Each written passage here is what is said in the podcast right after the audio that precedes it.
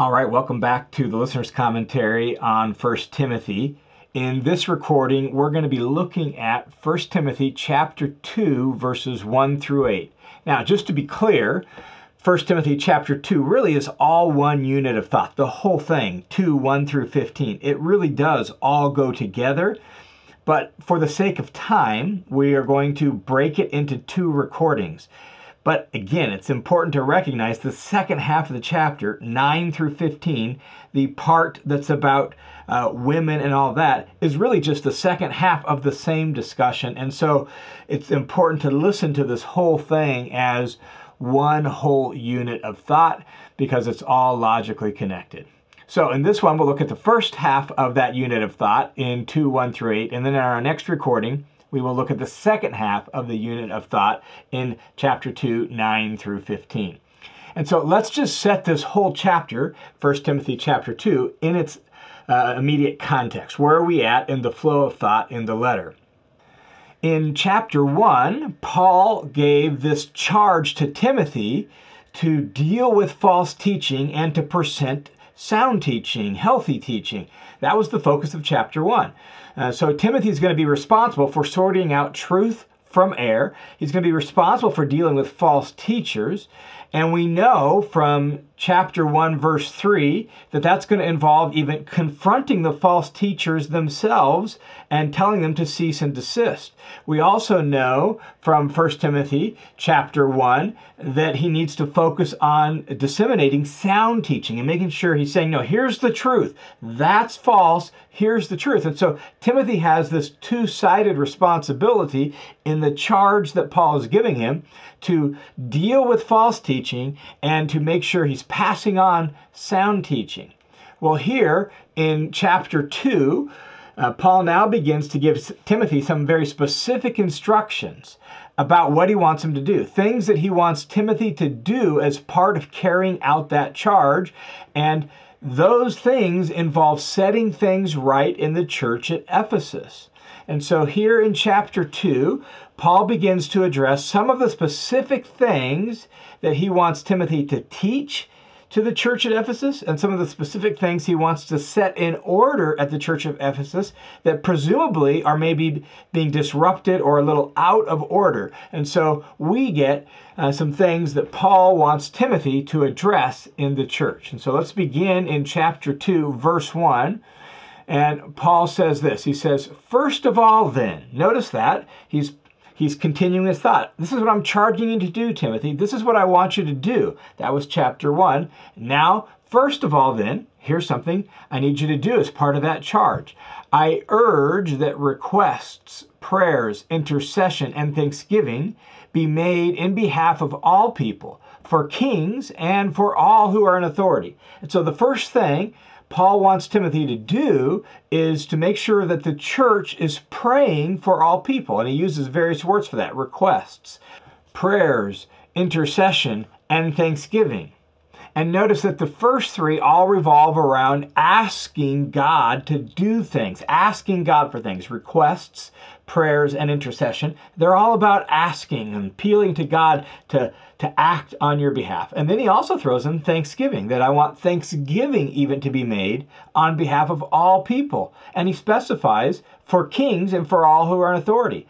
And so, even though there are kings, that is, emperors, people in charge, governors, and ruling persons who may not be um, friendly towards the church or towards Christians, Paul expects them not only to ask for God to act on their behalf and intervene in those situations, he also wants Timothy to make sure that the church is expressing their thanksgiving in an appropriate sort of way for those kinds of things. And so pray for all who are in authority. Pray for all rulers. That's the idea. And what's the goal of that praying? Well, Paul states that in the second half of verse 2.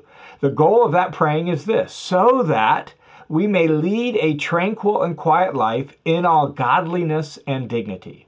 The goal or the aim is so that the Christians at Ephesus and presumably Christians praying for people in authority wherever they live, even today. The goal is so that they may live a tranquil and quiet life.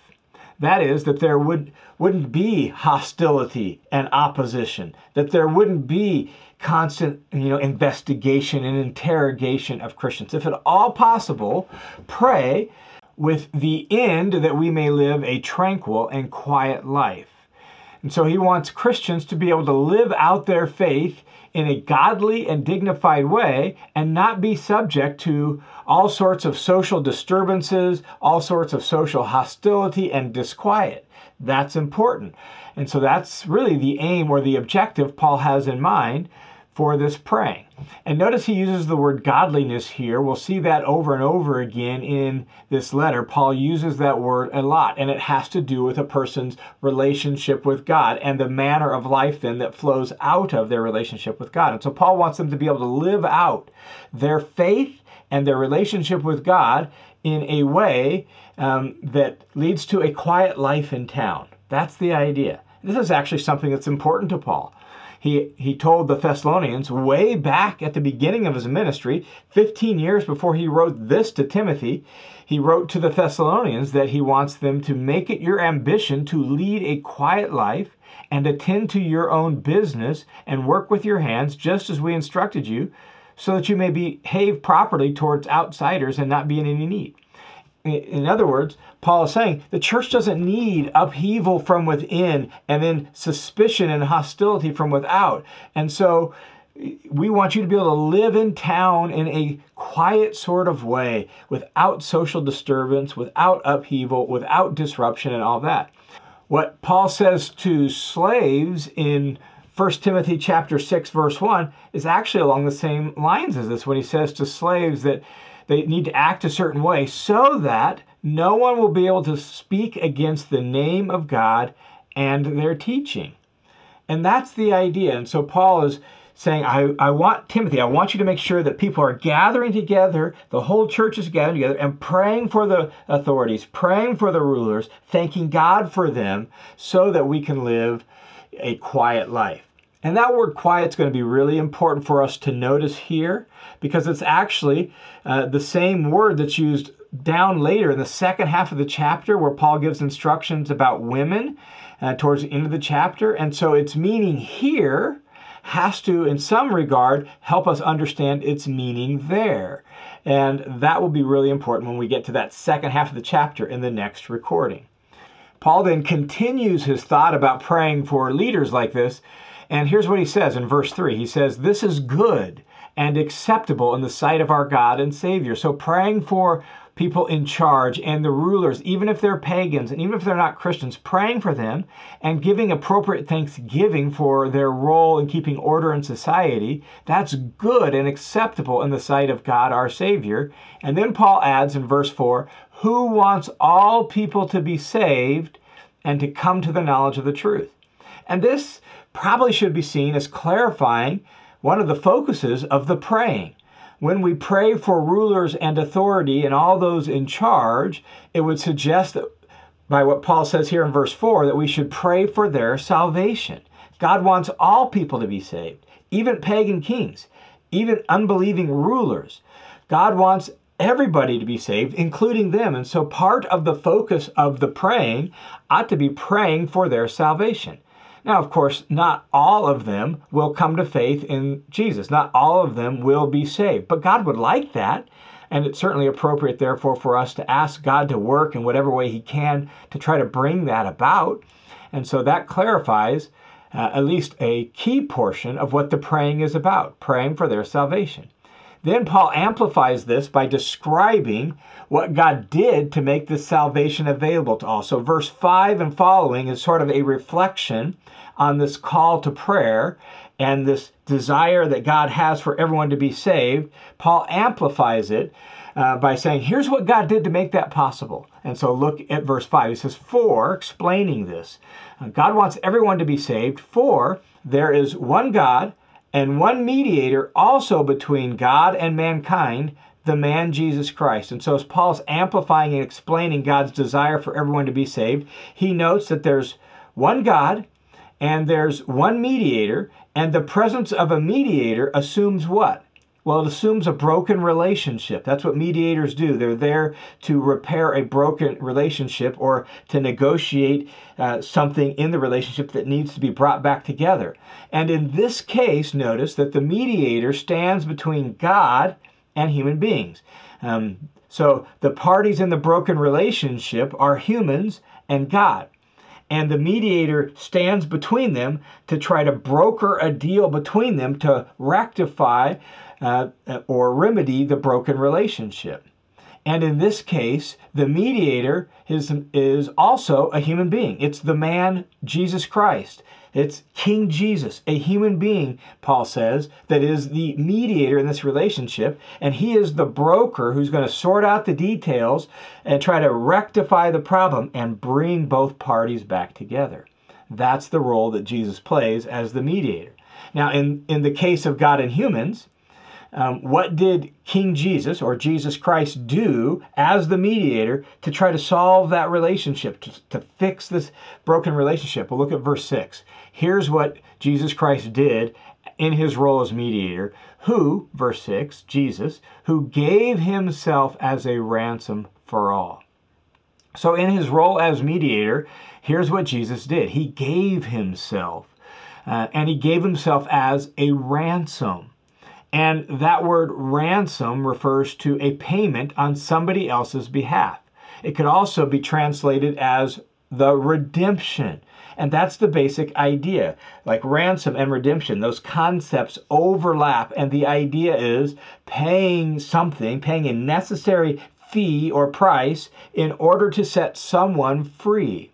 It refers to liberation or deliverance typically by means of some sort of price. And in this case, the price was the mediator himself. He gave himself as the redemption price, as the ransom price to bring freedom and liberation. And notice that it says he gave himself as the ransom for all. That is, in view of what Paul is saying here, right? God desires all people to be saved, that when Jesus gave himself as a ransom, he had all people in view. Now, it's true, not all will receive it, but he had all people in view because God's ultimate desire is that uh, all mankind would be saved, even though not everybody will. And then the uh, thought ends in verse 6 with kind of a phrase that feels a little awkward. It just hangs there, and it says this it says, the testimony given at the proper time. More literally, that is the witness or the testimony at its own time. And it's very loosely connected to what has just been said before that. It's a bit of an awkward phrase, but it seems to speak of the appropriateness, the aptness, if you will, of the timing of Jesus' redemption. He gave himself at just the right time, and it was the right time for it to be witnessed to, to be testified about. And Paul is a witness testifying to it. And so he goes on and says in verse 7 For this I was appointed as a preacher and an apostle. I'm telling the truth, I am not lying, as a teacher of the Gentiles in faith and truth. And so Paul was appointed as a proclaimer, a herald, and an apostle, an official representative of this very message, of this very mediator and king who gave himself for the redemption of all mankind. And Paul emphasizes this by saying, I am telling the truth, I'm not lying. And even though that interrupts his thought, what he's getting at there is he's saying, Look, my commission to be a preacher and an apostle and a teacher, especially to the Gentiles, that's not, I'm not making this up. I'm not a lie. And from a Jewish perspective, that's a shocking thing to be a teacher of the nations, a teacher of the Gentiles. And so Paul says, I'm telling the truth, not lying, really to affirm how surprising it is, but also how true it is. And so, in keeping with God's desire for all to be saved, and in keeping with the fact that Jesus' redemption was offered for all, Paul is an apostle and a teacher of the Gentiles, trying to bring them into the faith, bring them into the truth on behalf of Jesus. So, to summarize, the first thing that Paul urges Timothy to do is to make sure the church gathers together to pray and pray for all people, even those in, in ruling positions. Pray with a focus on their salvation, thank God for them as human beings, and thank God for their personhood, and pray that they might be saved with the aim that it'll lead to being able to live a quiet life there in Ephesus without uh, all sorts of social disturbance and all sorts of hostility and difficulty.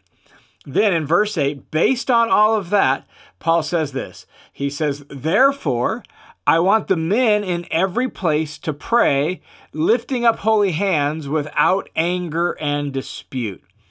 And so notice the word therefore begins this. So, based on all this, based on the fact that I want everybody in the church to pray, uh, that God wants all people to be saved, that uh, Jesus offered himself on behalf of all people, based on all of that, I want, and he specifies, the men in every place to pray. What does he mean by every place? Well, it's not totally clear. Does he mean every house church? Does he mean that the church had separate little gatherings at various points in time? Is he just thinking of a variety of churches throughout the region, not just in Ephesus? Whatever it is, he wants the men in every place, every location, every church, every gathering to pray. And he wants them to do so lifting up holy hands and standing with hands raised to the sky was a common posture among the Jews for prayer. And so that's the picture here. Lifting up your hands as if they're set apart, sanctified, holy unto God, uh, as you raise them up to God to pray.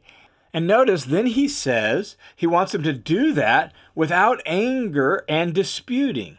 What does he mean by that? Well, we would have to assume that there's something in the situation there in Ephesus that probably motivates Paul to specify that. And we already saw in chapter 1 the charge to Timothy to deal with false teachers whose ideas were leading to disputes and arguments and fruitless discussion and all sorts of speculation. So we saw that in chapter 1. And in chapter 6, Paul describes those who are part of the false teaching like this. Chapter 6, verse 4, he says, he has a sick craving for controversial questions and disputes about words, from uh, which come envy and strife and abusive language, literally word battles, evil suspicions, and constant friction between people of depraved mind and deprived of the truth.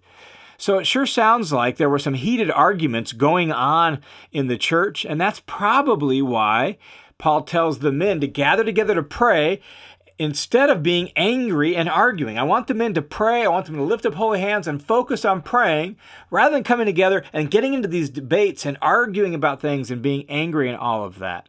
And that seems to be most likely what lies behind Paul's encouragement here to, to pray and do so without anger and disputing. So, in verse 1, Paul called the whole church, men and women, everybody to pray and to pray for all people, including those who are in charge, the rulers in town. Here in verse 8, Paul specifies the men in the church. I want you guys to get together and I want you to focus on praying and not be full of anger and arguing and disputing. Now, what happens in the second half of the chapter, which really is directly connected to what, what precedes, is Paul gives instructions to the women. So he gives this instruction to the men in verse 8. Verses 9 through 15, he'll give some instructions to the women. We will save that for the next recording. Thanks for tuning in to this session of the Listener's Commentary. The Listener's Commentary is a crowd funded, listener supported Bible teaching ministry that is only possible because of the generosity of people just like you. So if you're one of those who support this ministry, Thanks a ton. May God bless you for it. If you have been impacted by this ministry and want to join the team of supporters, you can swing over to listenerscommentary.com, click the give button. It'll take you to a page where you can put in a dollar amount, click a little box that says make this monthly if you want to make it a monthly donation, and you can set up a recurring donation that way. All those donations go through an organization called World Family Mission, which is a registered nonprofit and uh, provide some financial oversight to this ministry. And so, thanks a ton for your support, and may God bless you for it.